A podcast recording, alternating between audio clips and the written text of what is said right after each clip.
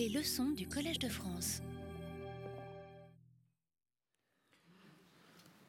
Bonjour et bonne année. Dans les lignes qui suivent, il va être question d'un personnage dont le nom s'appelle L-E-Y-C-O-D-E, accent aigu, C-C-D, O-N-C. Monsieur Lécodesson. Monsieur Lécodesson, compositeur de musique, songeait, amer, devant son papier, que l'école futuriste d'hier était devenue l'école actuelle. À présent, l'imitation de tous les cris, gloussements, bruits, tonitruements possibles formait l'usage musical courant.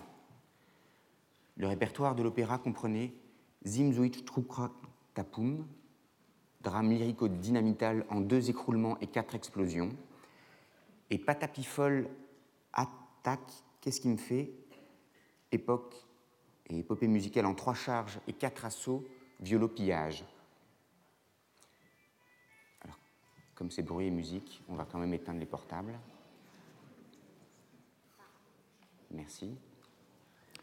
L'opéra comique joué régulièrement Rititi Gazouillis en deux actes et classique était désormais le ballet des borborigmes. C'est pourquoi l'écho des sons médité, mélancolique. Soudain, il pétarada. Jarnicoton, puisqu'on a lyrisé tous les bruits de la nature, depuis le murmure de l'ouragan jusqu'au beuglement du cri-cri, je vais mettre, moi, c'est silence en musique, le silencisme. Voilà la musique de l'avenir. L'écho des sons accumula pause et soupir sur point d'orgue et termina en moins d'un an une symphonie silenciste qu'il intitula Motus. Le tout Paris, très intrigué, se rua au concert chapiteau pour savourer la symphonie. 200 musiciens dans la fosse accordaient leurs instruments. Le chef d'orchestre, seul visible, leva sa baguette et battit la mesure. Les musiciens se turent avec beaucoup d'ensemble. Religieuse était l'attention. On entendait sourire les mouches. L'impression fut excellente. Enfin, l'on goûtait de la musique discrète, reposante, sans discordance. Le chef d'orchestre en sueur s'arrêta, des ovations jaillirent, et les critiques exaltèrent à l'envie la simplicité d'une technique où pas une note n'était de trop. Le silencisme était fondé. Il connut une heureuse fortune, étant sympathique même aux mélophobes, accessible aux innombrables compositeurs amateurs, et permettant aux sourds sans emploi de s'adonner avec brio à la critique musicale.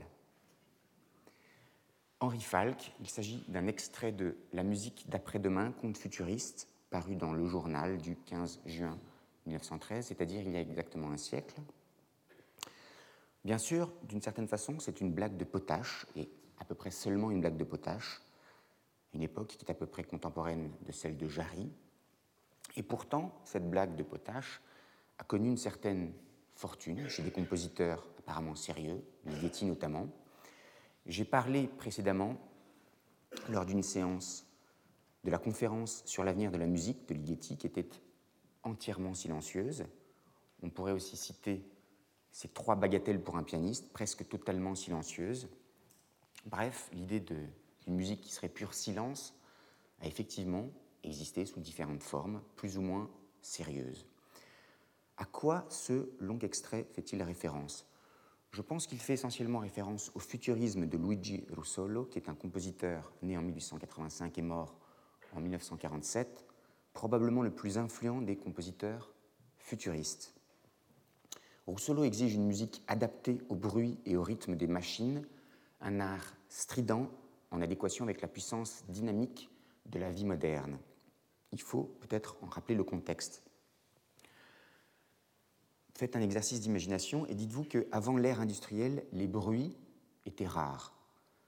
L'environnement sonore était évidemment beaucoup moins exposé au bruit, et parmi ceux-ci, quelques-uns seulement étaient intégrés à la musique, l'orage, la tempête, plusieurs exemples assez célèbres, les glas, les volets de cloches, le brouhaha des foires, des marchés, Voici quelques exemples. Mais l'exode rural, l'urbanisation va considérablement changer la donne. C'est vrai que Russolo publie son manifeste L'arte dei rumori, l'art des bruits, en 1913. Il veut une esthétisation de la guerre, une esthétisation des obus. Il dit qu'on en a assez de la musique instrumentale. Il veut les avions, Il veut les moteurs, la guerre, tout un vacarme, mais il veut néanmoins se contenter des instruments acoustiques, simplement parce que l'amplification électrique apparaît dans les années 1920 seulement. Avec l'aide d'Ugo Piatti, Russolo, toujours en 1913, va mettre au point des instruments mécaniques appelés intonarumori, c'est-à-dire bruiteurs, on peut dire. On trouve ainsi le siffleur, le renacleur, le glougouteur, etc. Dans Arte del Rumori, Russolo écrit par exemple Nous nous approchons du son bruit. Cette évolution de la musique est parallèle à la multiplication grandissante des machines. Notre oreille réclame sans cesse de plus vastes sensations acoustiques. D'autre part, le son musical est trop restreint quant à la variété et à la qualité de ses timbres.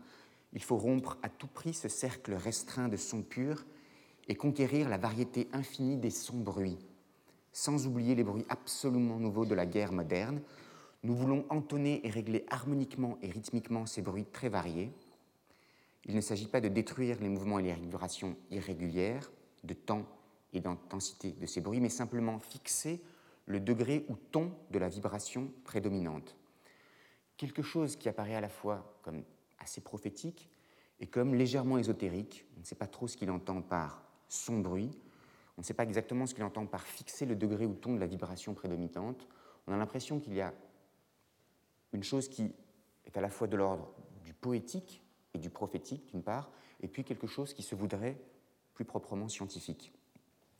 En tout cas, c'est l'occasion pour lui de développer tout un vocabulaire où il est question de murmure, de marmonnement, de grommellement, de bruissement, de glouglou, de grognement.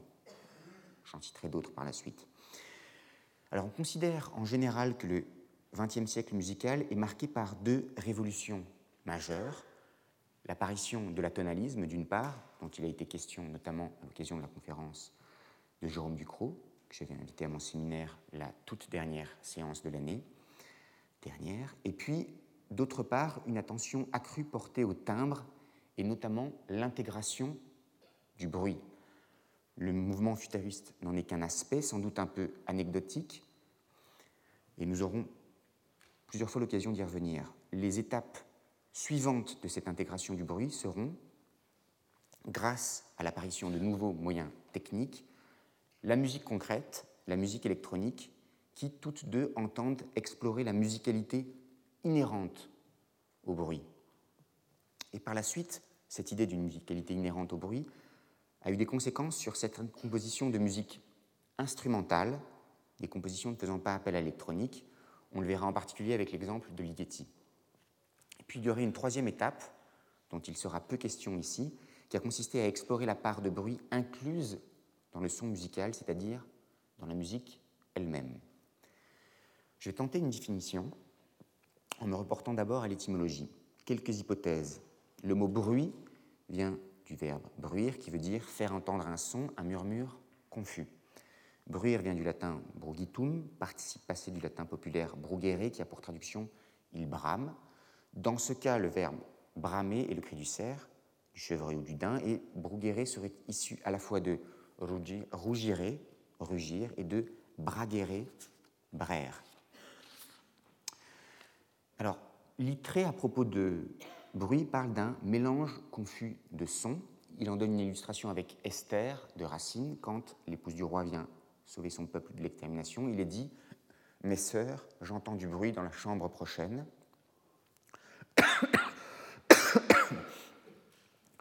On a une succession d'acceptions qui sont données par Littré. Dire au pluriel, nouvelles qui circulent dans le monde, mais bruit désigne également réputation, un mouvement séditieux, une querelle, un éclat.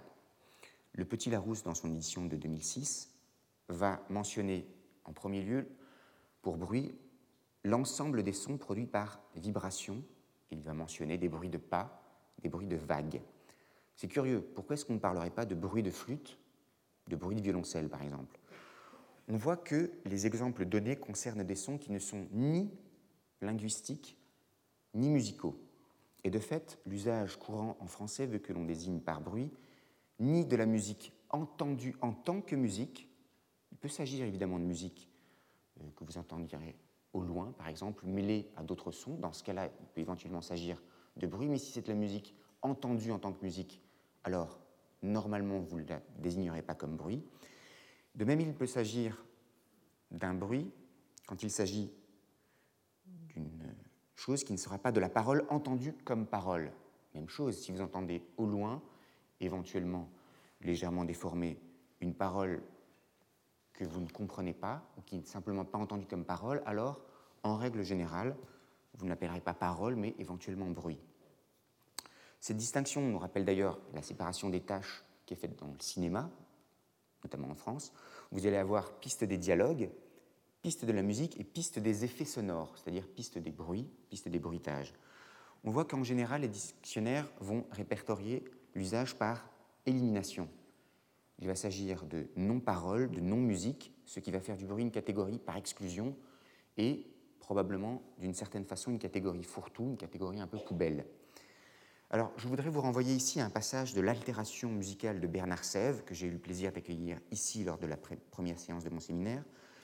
Bernard Sèvres fait la remarque suivante Si l'homme inventa la musique en imitant le chant des oiseaux, encore fallut-il qu'il entendît préalablement le chant des oiseaux comme chant et non comme trace sonore trahissant l'animal à capturer ou comme phénomène éthologique à étudier. Refus de la prise, matérielle ou cognitive, saisie du son dans sa pure sensorialité sont les conditions du passage à la musique.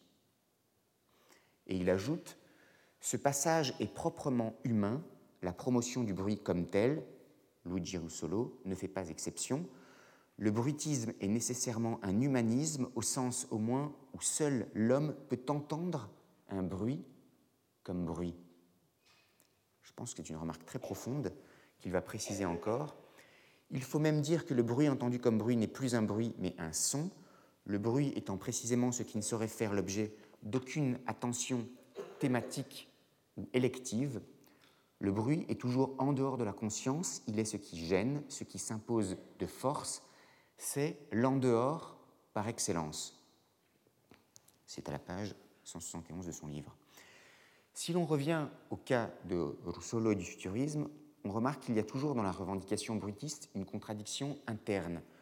Parce que le bruitisme se définit comme étant un en dehors de la musique, Bernard Seff dit l'en dehors par excellence, et en se définissant en opposition par rapport à une catégorie, le bruitisme en vient paradoxalement à entériner la norme, à entériner la catégorie en question. C'est un hommage paradoxal qui est rendu à la musique qui exclurait le bruit, à la musique non bruiteuse, non bruitiste. Alors si l'on pose un peu plus loin notre caractérisation du bruit, on peut noter que l'on trouve dans la définition du petit Larousse un deuxième sens qui serait ensemble des sons sans harmonie au pluriel. Et vont être proposées les expressions suivantes lutter contre le bruit, faire trop de bruit. La langue française possède le mot son qui est d'une certaine façon intraduisible en anglais. On va dire un bruit de pas, mais ça n'a plus grand-chose à voir avec l'harmonie.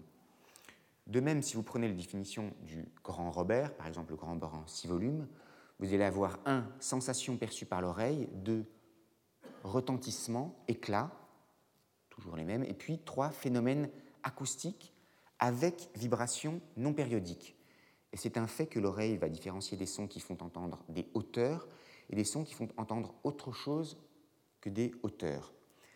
Je l'ai rappelé, le XXe siècle est marqué par deux transformations majeures, apparition de l'athanolisme et intégration du bruit. On se rend compte en fait que l'on est allé vers une spécification croissante des paramètres qui composent le son. Alors, quels sont-ils? Vous avez d'abord la hauteur, les notes, on pourrait dire, pour lesquelles la notation, précisément, ne pose pas vraiment de problème. Vous pouvez avoir des difficultés pour, pour noter une hauteur dans un système qui ne sera pas tempéré, par exemple, mais vous pouvez toujours vous en sortir d'une certaine façon, quitte à utiliser les mathématiques pour définir un certain nombre de hertz, par exemple. Donc, la hauteur, d'une certaine façon, pas vraiment de problème. La durée, c'est un peu plus problématique déjà. Sachez que dans les musiques anciennes, on note des rapports de durée plutôt que des durées. Souvenez-vous aussi que Beethoven note des indications métronomiques, mais qu'elles ne sont pas toujours respectées par les interprètes. En tout cas, c'est seulement à partir de lui que l'on va avoir tendance à chercher à noter de façon assez précise les durées. Pour l'intensité, la notation est encore plus empirique. Très souvent, on se contente d'un plus fort, moins fort, et la gamme que vous allez avoir des intensités possibles entre le pianissimo et le fortissimo, par exemple, tout cela va être assez relatif à l'instrument, et c'est une chose qui va être évidemment assez tributaire du lieu dans lequel la musique est donnée à entendre. C'est différent si c'est en plein air, c'est différent si c'est en coulisses. Ensuite, pour ce paramètre apparemment résiduel que les timbres, les difficultés d'une notation appropriée sont plus grandes encore. Alors, dernière idée autour de cette tentative de définition du bruit. On dit parfois que le bruit est un son indésirable. Hein, C'était un petit peu la dernière suggestion dans l'acception qui était donnée par le euh, Robert. Euh, qu'est-ce que cela veut dire exactement? Si le son est une vibration de l'air ou de tout milieu matériel élastique, la sensibilité au son fait de tous les êtres humains euh, finalement la, possibilité de, de, connaître un environnement et d'obtenir un moyen de communication par la parole et par la musique.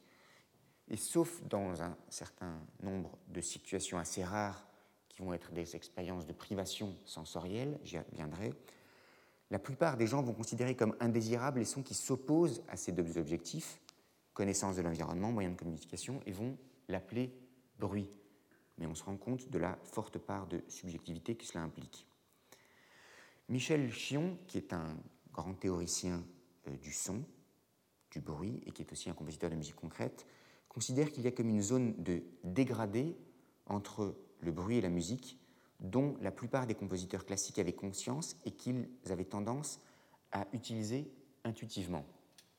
Alors, un exemple que l'on peut donner, ce serait par exemple dans le 20e concerto de Mozart, premier mouvement, concerto en ré mineur, où vous avez les cordes qui jouent au début avec un accompagnement. Vous avez l'accompagnement des cordes aiguës, violon 1, violon 2, alto, dans une espèce de allaitement. Et puis, en dessous, vous avez violoncelle et contrebasse qui vont faire.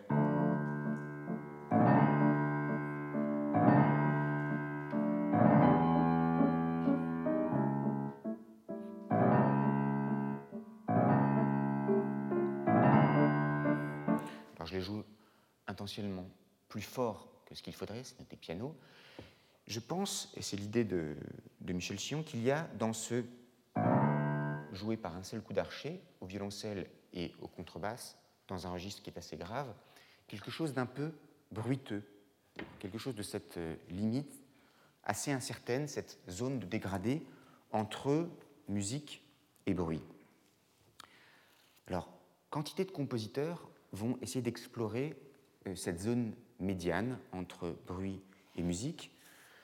On pourrait citer évidemment euh, Berlioz, l'un des compositeurs au XIXe siècle qui s'est le plus intéressé à des questions d'orchestration, il est l'auteur d'ailleurs d'un traité d'orchestration, et le plus à la façon d'intégrer le bruit en musique.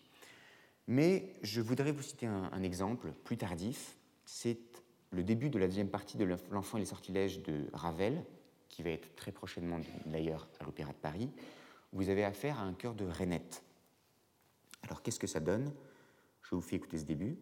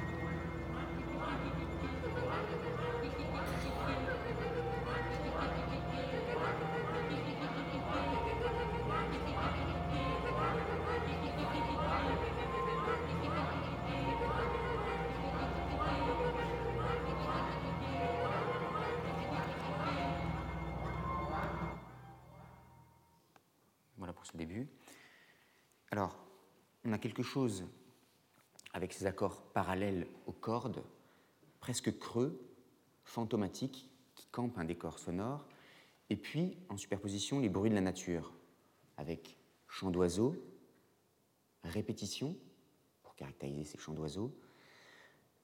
D'ailleurs, songez que quelques années auparavant, dans Daphnis et Chloé, si vous vous souvenez, deuxième partie de Daphnis et Chloé, le lever du jour, vous avez également des chants d'oiseaux avec des pépiments à la flûte, au piccolo ou au violon solo en harmonique.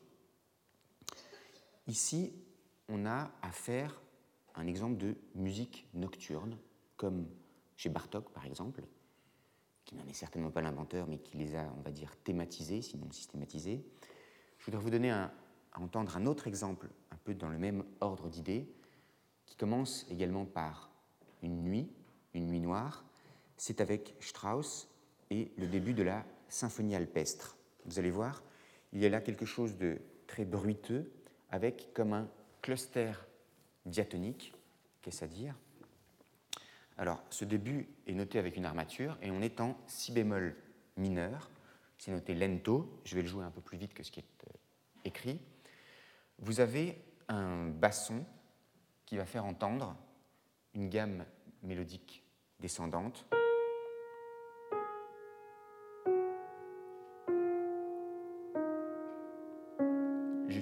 Sa note la plus grave, qui est celle-ci.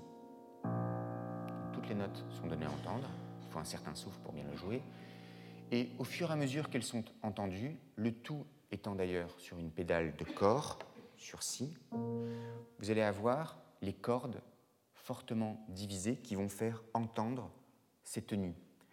C'est-à-dire que vous avez cette subdivision assez ordinaire euh, en orchestration qui est cette séparation entre ce qui est de l'ordre de l'attaque, qui est confiée ici à l'instrument, et la résonance. La résonance, ce sont les cordes qui vont, à tour de rôle, la porter. pardon. Et donc, vous allez avoir toutes ces notes qui vont former comme une, une espèce de tapis sonore. Sur ce tapis sonore va émerger très silencieusement presque de façon estompée, un choral, lui-même assez fantomatique, qui est confié au cuivre. Et puis, petit à petit, le mouvement va s'animer avec notamment les contrebasses divisées, divisées en quatre, certaines qui vont faire entendre, puisque euh, pour ceux d'entre vous qui le savent, les contrebasses sont accordées par quarte, contrairement aux autres instruments à cordes frottées qui sont accordés par quinte, et elles vont utiliser leur carte pour faire entendre quelque chose qui va être du l'ordre de...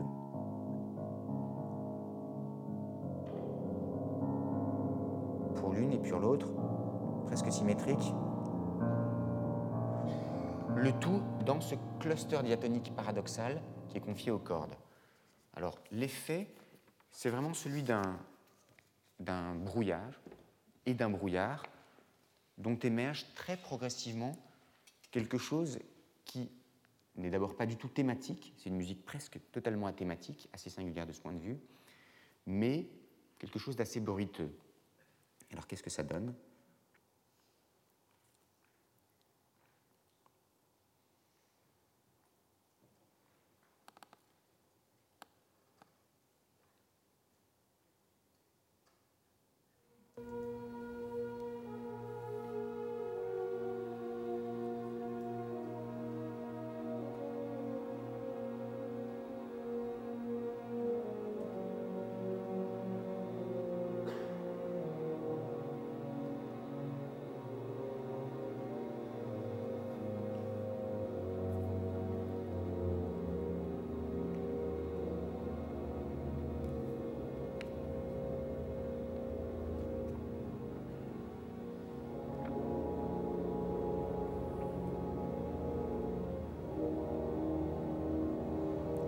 Fantomatique au cuivre, sur des accords parfaits qui s'enchaînent de façon parfois peu conventionnelle.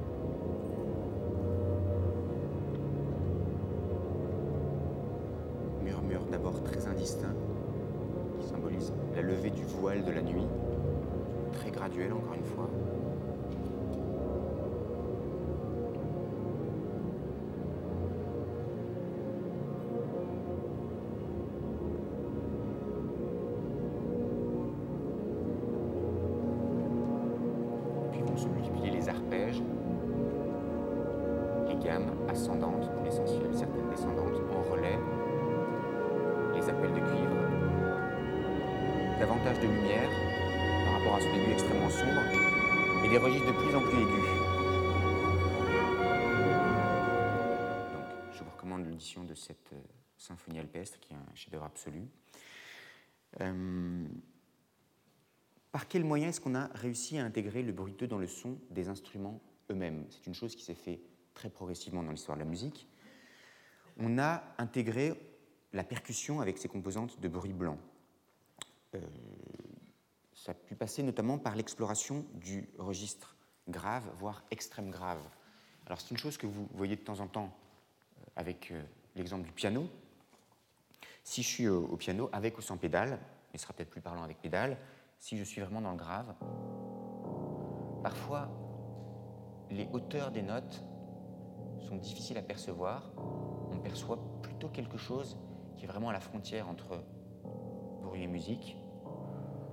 Mais vous pouvez également jouer dans les cordes du piano. Je ne m'en prive pas quand euh, j'improvise, quand j'accompagne un film muet. Ça peut donner quelque chose comme ça.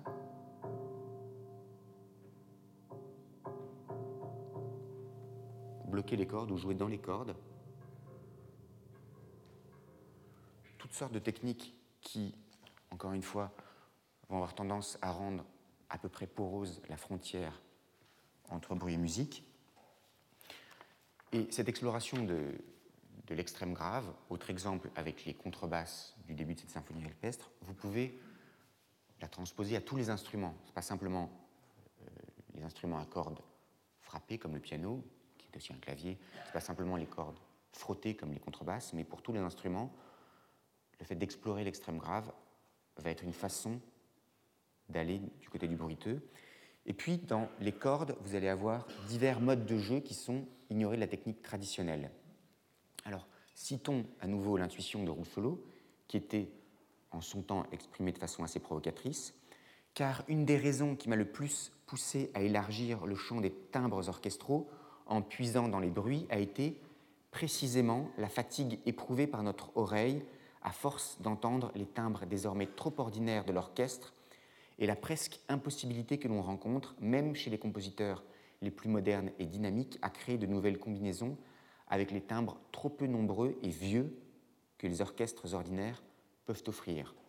Reste que ces orchestres ordinaires ont pu offrir certains modes de jeu qui étaient par exemple ce qu'on appelle le Piz Bartok, qui consiste à euh, faire entendre un bruit de percussion en même temps que l'on joue son pizzicato, euh, tandis que la, corde va avoir tendance à rebondir sur le manche de l'instrument. Le jeu sous le ponticello, c'est-à-dire sur le chevalet de l'instrument, qui va rendre plus métallique le son de la corde. Con legno avec le bois de l'archer, quelque chose de plus étrange que le jeu dit ordinario, ordinaire. Le flatterzunge pour les vents, les bois et surtout les cuivres, pour lesquels le flatterzunge fait merveille, qui va consister à faire une espèce de air polonais dans l'instrument. Et puis, pour les bois, par exemple, des jeux multiphoniques qui vont avoir une, attaque et une résonance un peu particulière. Et il peut en résulter des atmosphères de mystère, d'inquiétude parfois, de violence. Alors, d'autres compositeurs après Varèse vont explorer ce type de mode de jeu et plus généralement vont se lancer dans une exploration du son. encore une fois, on présente le XXe siècle comme le siècle de l'exploration du son, du timbre, et probablement de l'exploration du bruit au sein de la musique. Les noms importants, ce serait Varese, compositeur qui a peu écrit. Sa musique tient probablement dans deux CD, à peu près deux heures de musique, mais qui est allé très loin dans cette exploration-là et qui est devenu la figure tutélaire des tenants de la musique concrète, de la musique euh, électronique, et puis un peu plus tard, au début des années 70, de l'école spectrale. Varese qui mêle dans euh, sa musique des titres poétiques ou ésotériques, arcana, équatorial, Amérique par exemple, et puis des titres à prétention scientifique, hyperprisme, intégral, ionisation, qui est quelqu'un qui est fasciné par le progrès et qui se livre un peu comme Rousseau à des prophéties, parfois assez péremptoires, mais souvent euh, très étonnantes.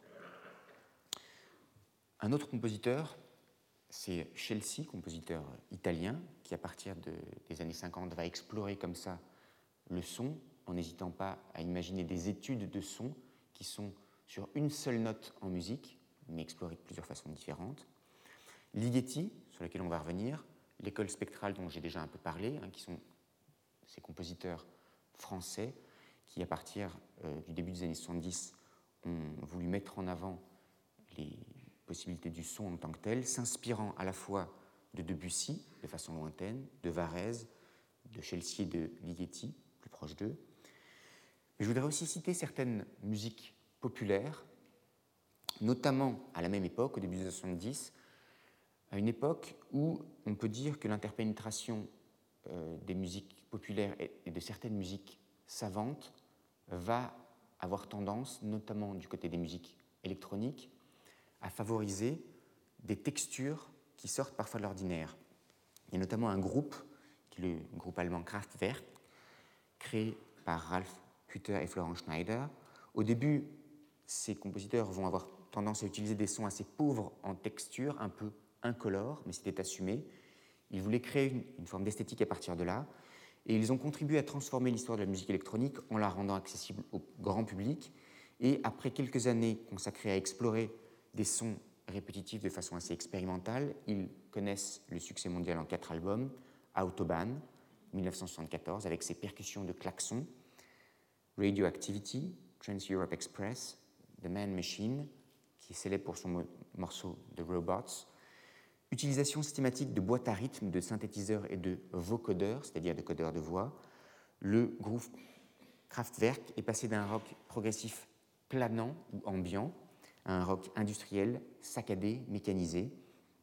La New Wave et la musique techno leur sont grandement redevables. Et par ailleurs, les deux fondateurs, Hutter et Schneider, ont exercé un strict contrôle sur leur image. Ils ont accordé très peu d'entretien et leur concert était conçu comme des performances artistiques. Je les cite d'abord pour ce va-et-vient entre musique populaire et musique savante, et ensuite parce que ce passage on va dire, d'un rock progressif planant, ambiant, à un rock industriel saccadé et mécanisé, me fait penser, mutatis mutandis, chez Ligeti, au passage du Clouds au Clocks. Je ne suis pas du tout sûr que Ligeti connaissait Kraftwerk, ni que Kraftwerk connaissait Ligeti, mais je trouve que, de façon à peu près simultanée d'ailleurs dans le temps, début des années 70, le parallèle mérite d'être mentionné. Alors, pourquoi est-ce que je dis qu'il y a va-et-vient entre musique populaire et musique savante à cette époque-là?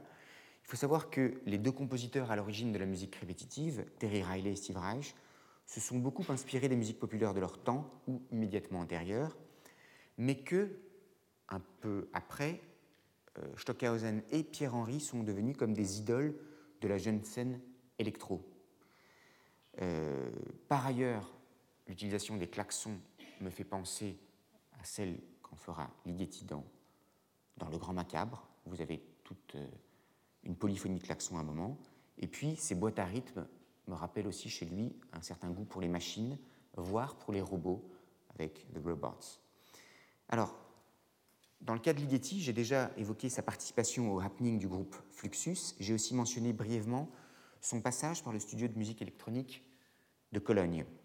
Tout en participant activement aux débats théoriques et pratiques qui font le quotidien du studio, Ligeti va affiner sa connaissance de la musique sérielle et de la musique électronique, qui va être désormais vécue de l'intérieur.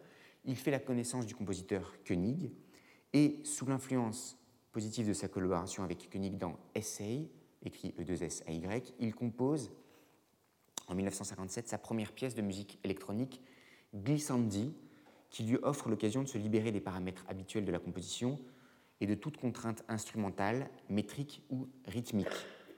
Mais à l'époque, sa maîtrise technique manque encore d'assurance et Ligeti considère lui-même Glissandi comme une sorte d'exercice de doigté et la deuxième tentative du genre Articulation, 1958, sera plus aboutie. Alors, de quoi s'agit-il avec Articulation, deuxième pièce de musique électronique? On voit que Ligeti essaye de s'adapter à ce nouveau médium électronique et le lier à ses propres préoccupations musicales, dont on a vu qu'elles étaient nées bien avant qu'il n'entre au studio de Cologne. Quelles sont ses préoccupations? C'est la question de la texture, de l'immobilité liée au mouvement et du langage. Citons à nouveau Rousselot, qui avait lui aussi perçu le profit que l'on pouvait tirer d'une exploration un peu innovante des questions de langage. Les recherches des influences que la musique a sur le langage, sur l'intonation de la voix, sur les sons qui composent les voyelles et les variations de ces sons selon le mode et le ton ont connu ces derniers temps un grand développement grâce surtout aux savants italiens. Ligeti a d'ailleurs rêvé d'une œuvre vocale fondée sur un langage imaginaire dès ses années hongroises, c'est-à-dire avant son exil de 1956. Et comme la relation entre phonétique et musique était un sujet déjà très à la mode au sein de l'avant-garde, Stockhausen le pousse à en faire l'expérience par le biais de l'électronique, s'inspirant alors des réflexions et recherches d'un professeur très influent qui était Werner Meyer-Eppler, linguiste de renom, mais aussi spécialiste de physique et pianiste amateur. L'objectif de Ligeti va être de recréer artificiellement par les sons électroniques la prosodie langage humain imaginaire, et il va utiliser pour cela une technique mixte, aussi bien sérielle qu'aléatoire. Le résultat est une œuvre de moins de 4 minutes qui se différencie de l'habituelle production studio d'une part par une forme de légèreté de ton parfaitement assumée et d'autre part par sa portée métaphorique audacieuse puisqu'elle va quitter le champ d'abstraction stricte qui était prôné par les puristes de la musique électronique. Ligeti manifeste à cet égard, après la fugace concession à l'abstraction pure que pouvait constituer Glissandi, une position affinée, je le cite, J'éprouve une aversion certaine pour tout ce qui s'affiche comme programmatique et illustratif, mais cela ne veut pas dire que je m'oppose à l'idée que la musique puisse évoquer des associations. Au contraire, les sons et la cohérence musicale suscitent toujours en moi des idées d'harmonie et de couleur, de formes visibles et reconnaissables, et vice-versa, je mets constamment en lien la couleur, la forme, la texture et les concepts abstraits avec les idées musicales. Ceci explique la présence considérable d'éléments non musicaux dans mes compositions, chants et masses sonores qui déferlent ensemble ou alternent ou se pénètrent les uns les autres, toiles suspendues qui se déchirent ou bien s'en mêlent, substances humides, visqueuses, spongieuses, fibreuses, sèches, cassantes, granuleuses et compactes, effilures, brèves éclosions, débris et traces de toutes sortes, édifices imaginaires, labyrinthes, inscriptions, textes, dialogues, insectes, états, faits, coalescence, transformation, catastrophe, délabrement, disparition, tels sont les éléments qui composent cette musique sans purisme. Auréolé au succès d'Articulation, Ligeti travaille au même moment sur la composition d'une troisième pièce de musique électronique. Elle deviendra l'ébauche d'atmosphère, parce que Ligeti éprouve de façon de plus en plus nette les limites de cette technique quant à l'accomplissement de son idéal, qui serait l'exploration de textures sonores. Ce qui est intéressant, si vous écoutez une pièce comme Articulation, que vous pouvez euh, facilement trouver euh, en disque compact, c'est pour quelqu'un qui est un amateur du nonsense, euh, qui est un amateur de Woody Allen, mais également des Monty Python, également des frères Marx. Hein, il est plus marxiste tendance Groucho, dit-il, que Karl. c'est que cela ne fait penser à nous, probablement français, au Shadok et à la musique des Shadok des années 70. Je suis sûr que Shadok, c'est une référence que Ligeti aurait aimée, je ne sais pas du tout s'il les connaissait, mais écoutez cette musique, vous verrez que ces glouglous assez étonnants ont quelque chose des Shadok en train de pomper. En tout cas, euh, ce que va expérimenter Ligeti à un niveau de stimulation jamais connu auparavant, c'est de reconstituer une partition d'orchestre qui avait été perdue lorsqu'il avait dû quitter Budapest précipitamment, et va naître Apparition, sa première œuvre d'envergure pour orchestre et son premier vrai succès en tant que compositeur. Alors pourquoi est-ce que je parle d'une pièce instrumentale après vous avoir parlé de musique électronique? C'est que les tentatives de Ligeti pour créer une musique de texture s'affranchissent de la question du médium musical, qu'il s'agisse de micro-polyphonie, c'est-à-dire d'une polyphonie extrêmement intriquée, d'une musique de trame finalement, ou de musique électronique, dans les deux cas, ce que veut Ligeti, c'est à peu près la même chose. J'ai cité les adjectifs et les substantifs qu'il emploie pour caractériser cette musique, qui sont euh, toujours extrêmement précis et qui donnent une idée assez nette des associations visuelles et tactiles qu'il fait. Hein, sachez que très souvent, quand il est question de bruit, on a affaire à des associations extrasensorielles ou intrasensorielles, c'est-à-dire qu'il est difficile d'imaginer simplement que l'on ait affaire à l'ouïe. En général, d'autres associations euh, sont convoquées. En tout cas, si Ligeti n'innove pas en quittant l'électronique pour revenir à l'orchestre, ce qui est certain, c'est que les impressions acoustiques qu'il va tenter s'apparentent aisément à celles que produit la musique électronique, n'était cette dimension organique et donc sensible qui fait l'absolue différence. Ligeti va d'ailleurs exprimer sa reconnaissance envers ceux qui lui ont permis d'avancer techniquement dans l'élaboration d'un langage qui lui soit propre. Je le cite. En 1952-53, j'eus les premières idées d'une musique statique et je me mis à envisager non plus de travailler dans l'ordre mélodique et harmonique, mais à chercher un son neutralisé, quelque chose entre son et bruit. Ces idées, telles que je les réalisais plus tard dans Atmosphère, étaient pour moi presque déjà claires, onze ans auparavant, mais je ne pouvais pas les réaliser. En outre, elles étaient encore enserrées dans le carcan de la barre de mesure dont je ne pouvais pas encore me détacher. J'écris encore aujourd'hui des mesures, mais seulement dans un but pratique, afin tout simplement de faciliter la direction des pièces. Mais mon détachement de la métrique mesurée résulta en fait de l'emprise immédiate et très importante que Boulez et Stockhausen eurent sur moi, la musique des deux et aussi la rencontre personnelle de Stockhausen et mes premières années à Cologne, je dirais donc, j'ai choisi les possibilités de m'informer sur la musique électronique, de travailler sur ce médium et de retrouver ensuite la musique instrumentale et d'appliquer non pas le résultat sonore de la musique électronique, mais les expériences faites en cours de travail sur le matériau électronique. Alors, avant de vous donner un certain nombre de, remarques pour conclure, je voudrais vous faire écouter euh, une pièce que des amis instrumentistes et moi-même avons enregistrée. Alors ces amis sont Johan Fargeau, pianiste et compositeur qui était venu lors d'une séance me prêter main forte euh, pour jouer cette pièce à quatre mains euh, qui est Mirage. Également Arnaud Torette qui était venu à la toute première séance où il était question de clocks. Nous avions joué des extraits de Manhattan. Arnaud Torette est à l'alto.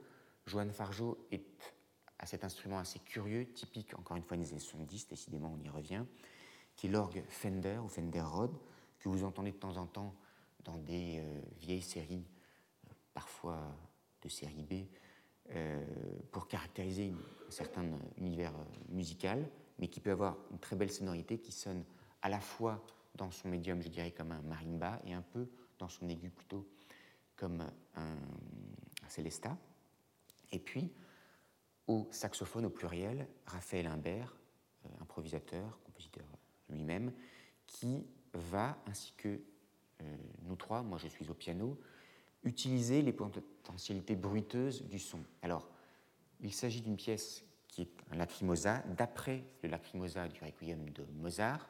Je vous ai expliqué la transformation que Johann Fargeau, qui est l'auteur, le compositeur de la pièce, le fait subir pour faire en sorte, au sacrilège, que cette pièce, euh, assez typique de la musique sacrée, euh, puisse se prêter, moyennant quelques déhanchements rythmiques et quelques transformations, à une perception comme s'il s'agissait de, musique latino-américaine. Là, vous allez entendre ce début, qui est comme une espèce de prélude à la musique proprement dite, où nous euh, voyageons au milieu de certains sons. Donc on est vraiment à la frontière entre bruit et musique une fois de plus. Qu'est-ce que cela donne?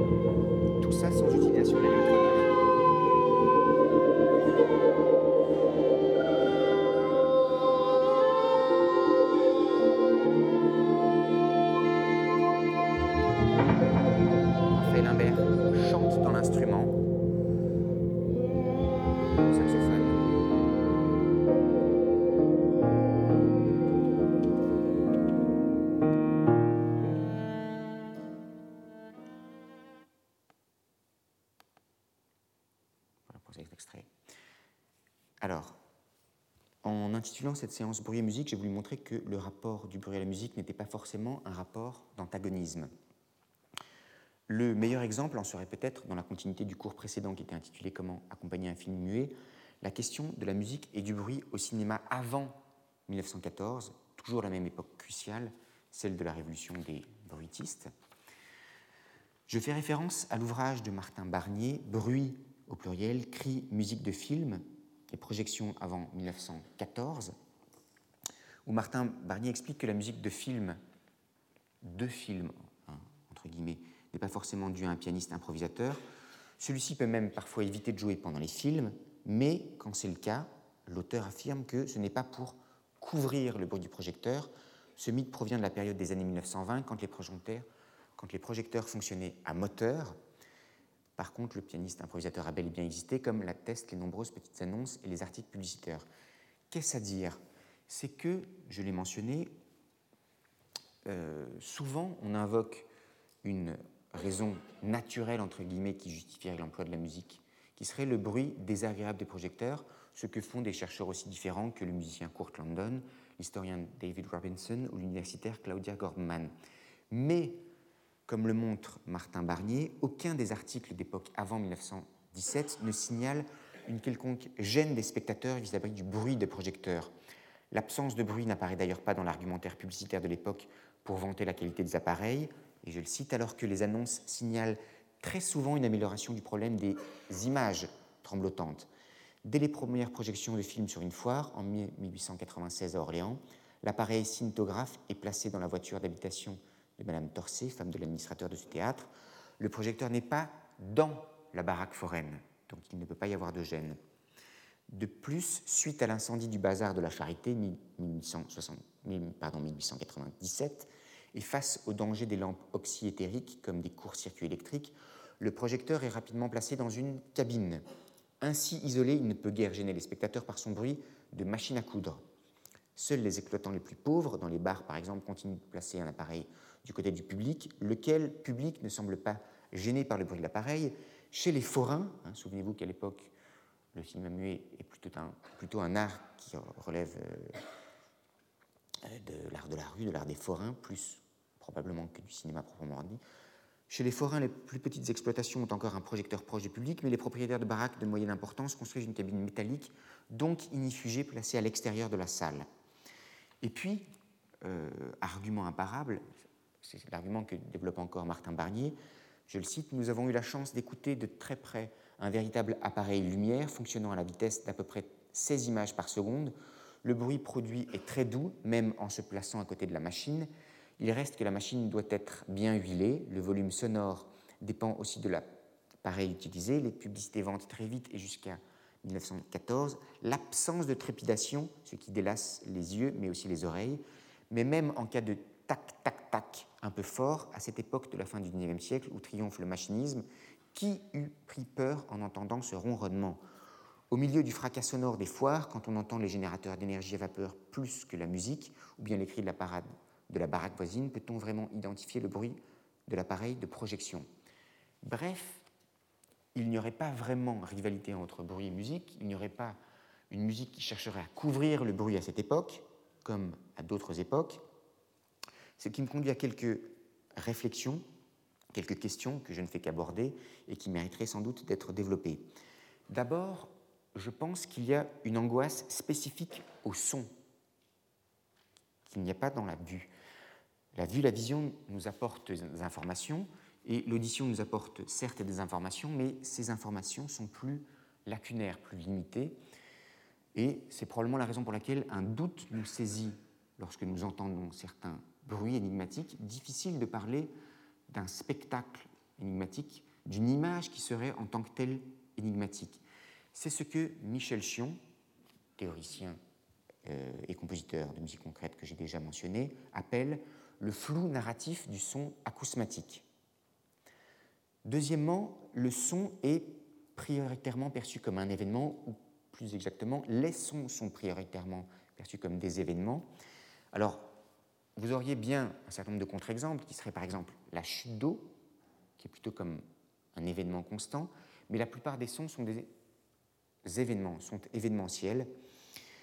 Et encore une fois, lorsque l'on se situe du côté du son, on est de l'ordre du discontinu, là où l'image peut être à la fois de l'ordre du continu et du discontinu.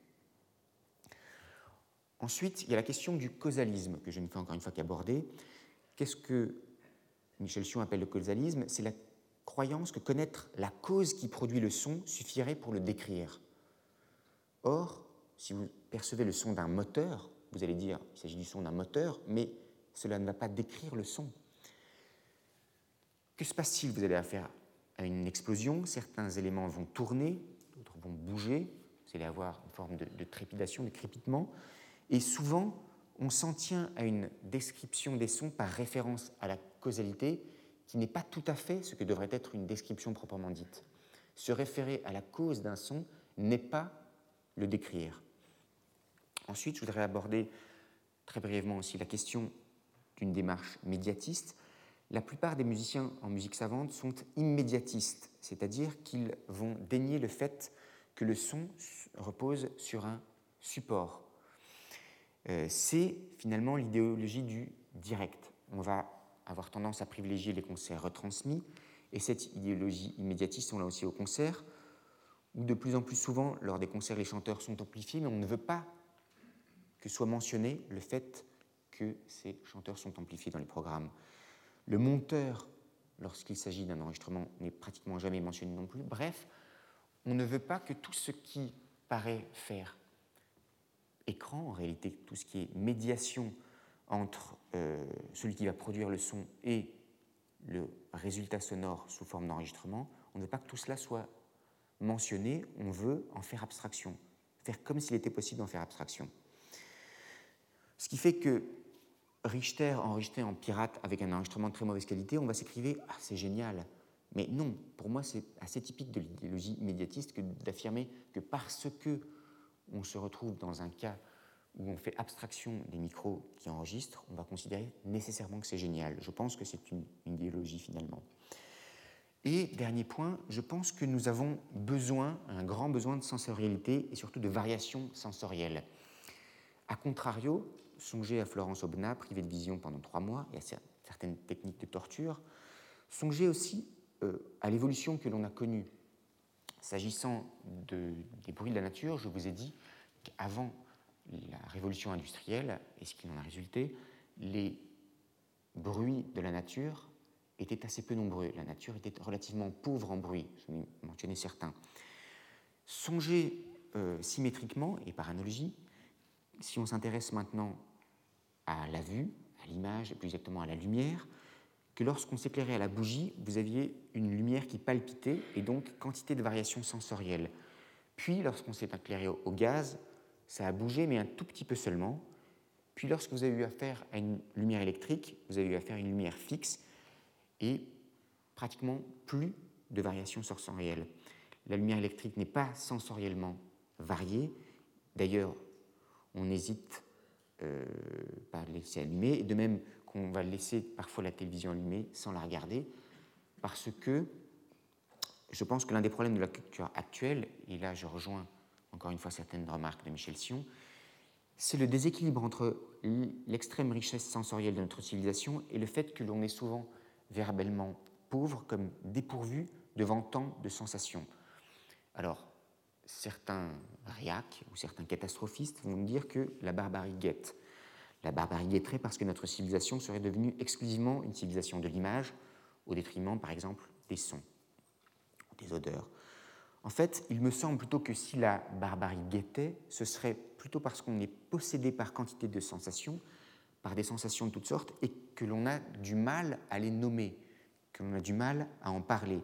C'est toute une indication, c'est tout un vocabulaire, parfois passif, qu'il faudrait rendre actif pour pouvoir convoquer cet ensemble de sensations.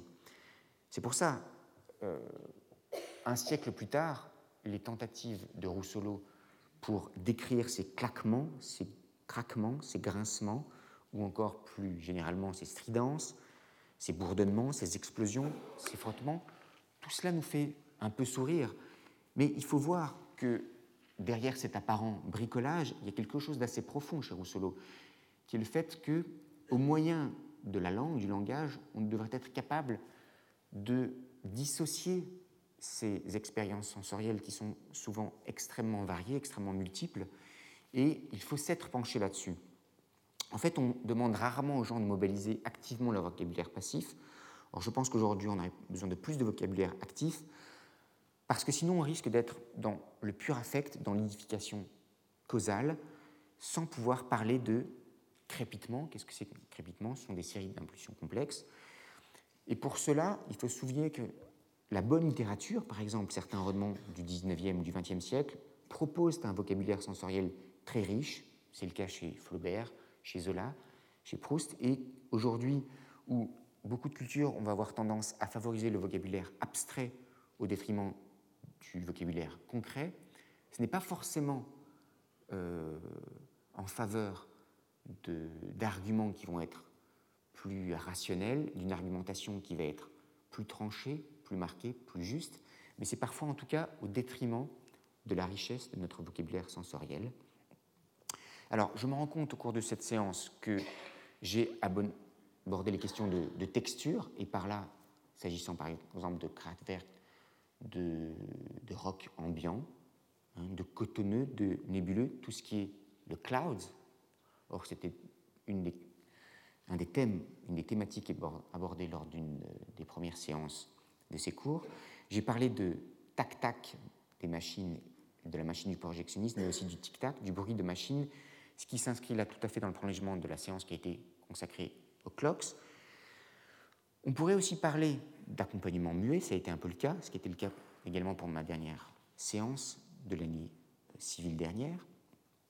On peut aussi parler d'improvisation, puisque idéalement l'improvisateur va agir de façon spontanée à la manière de l'artiste qui s'exerce à l'action painting.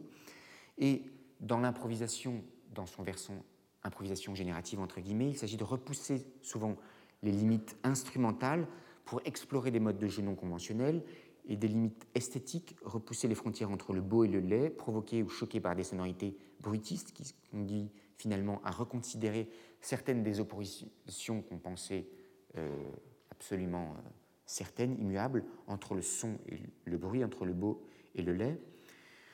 Quant à la question de musique et imposture, l'exemple de Ligeti et de sa conférence silencieuse, les trois bagatelles, l'exemple euh, du pastiche de Mozart pour le CD Amen que j'ai fait avec mes amis du groupe Contraste, c'est un peu le hasard, mais à l'occasion de cette séance qui est la dernière avant une toute dernière, où il ne sera absolument pas question de bruit et de musique, qui sera consacrée au concerto de Mozart et à leur mouvement lent, de quelques mouvements lents de concerto de Mozart, où je m'intéresserai tout particulièrement au 17e, au 20e, au 23e. Je vous engage à les écouter, à les réécouter d'ici là, mais je me rends compte, et c'est un hasard, qu'au cours de cette séance, euh, j'ai abordé toutes les thématiques qui ont était celle des premières séances de cours et également, d'une certaine façon, la toute première, c'est-à-dire ma leçon inaugurale, qui était comment parler de musique. Comment parler de musique lorsque la musique se situe effectivement à la frontière entre bruit et musique et comment faire en sorte que notre vocabulaire sensoriel, quand il s'agit de, de l'ouïe, soit suffisamment poussé. C'est une des questions à laquelle j'aboutis au terme de cette séance. Je vous remercie. Je vais maintenant, après deux ou trois minutes de pause, accueillir Marie-Madeleine Mervanroux, que je vais présenter en tout début de séance. Merci. Retrouvez tous les contenus du Collège de France sur www.colège-2-france.fr.